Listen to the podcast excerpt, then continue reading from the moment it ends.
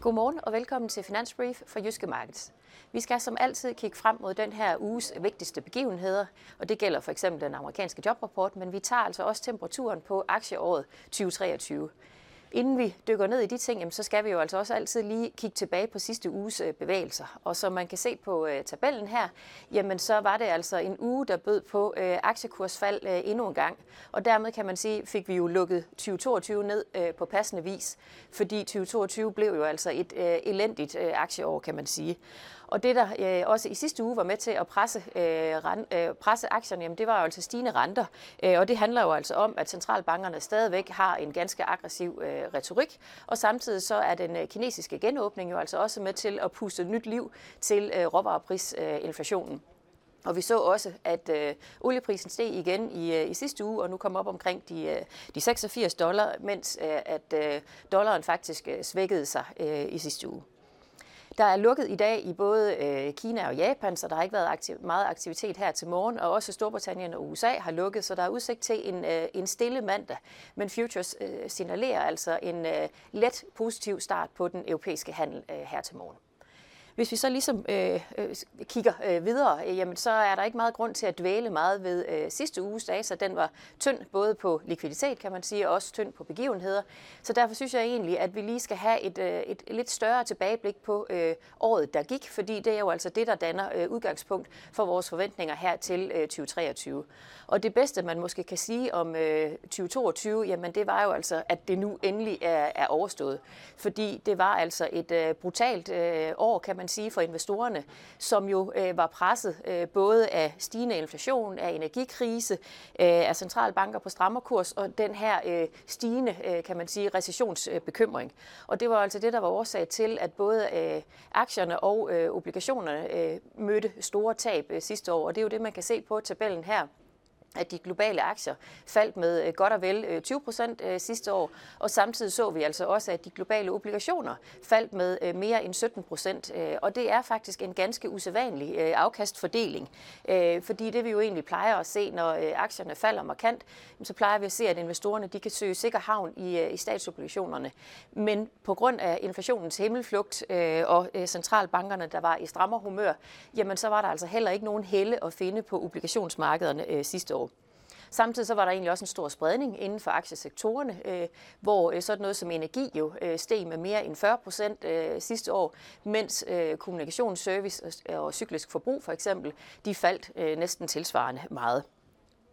Men øh, det var så udgangspunktet for i år. Så synes jeg også, det er meget vigtigt at kigge frem på, hvad vi så kan, øh, kan forvente os af øh, 2023. Og der må vi jo altså bare erkende, at øh, 2023, som vi ser det, altså også står til at blive et udfordrende år.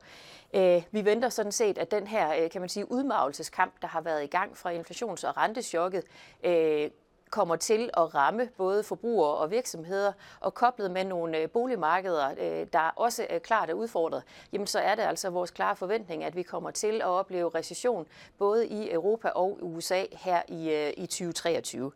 Til gengæld så vurderer vi altså, at øh, udsigterne for, øh, for aktiemarkederne i 2023 står til at blive bedre end det aldeles elendige øh, 2022, som vi havde.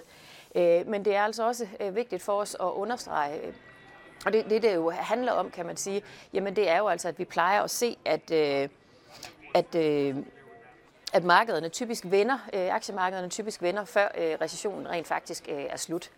Det er dog vigtigt for os at understrege, at vi formentlig endnu ikke har set øh, aktiebunden, og det handler altså om, som vi ser det, at øh, markederne stadigvæk mangler at indprise den her forventede negative indtjeningsudvikling, som øh, uværligt vil komme i kølvandet på den her inflation, som jo ligger i vores, øh, eller på den her recession, der ligger i vores øh, prognoser.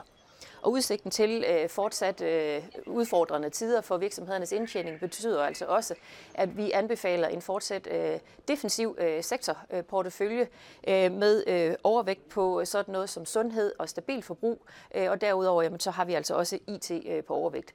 Og først når vi begynder at se en, øh, en vending i øh, aktiemarkederne, jamen, så kan det være tid til også at kigge på nogle mere cykliske øh, aktiesektorer.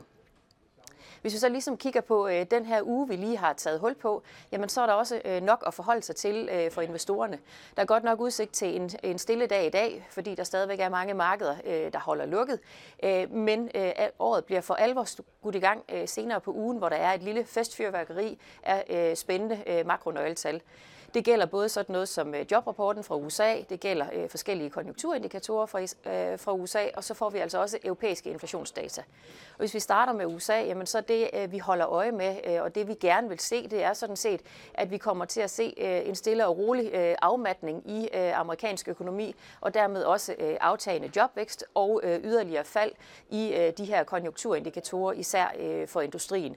Og det handler jo om fra den amerikanske centralbank Feds side at få lagt en dæmper på aktiviteten og på efterspørgselen, for på den måde også at få dæmpet inflationen, så vi kan få den bragt ned omkring de 2%, som jo er centralbankernes målsætning.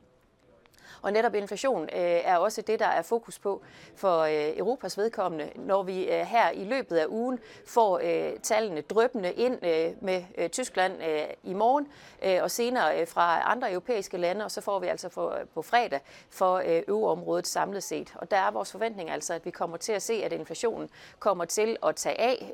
Øh, at falde yderligere fra de her 10,1 procent, hvor inflationen var i november, ned omkring de 9,5 procent i, øh, i december. Øh, og dermed jo altså, at vi får yderligere en indikation på, at det ser ud til, at inflationen har toppet. Inflationen er jo stadigvæk alt, alt for høj, øh, og vi forventer, at den kommer til at aftage yderligere her i løbet af i år.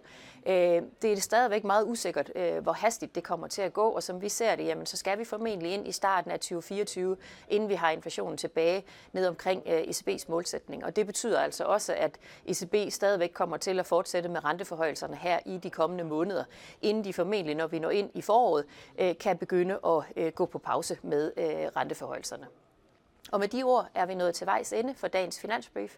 Tak fordi du så med.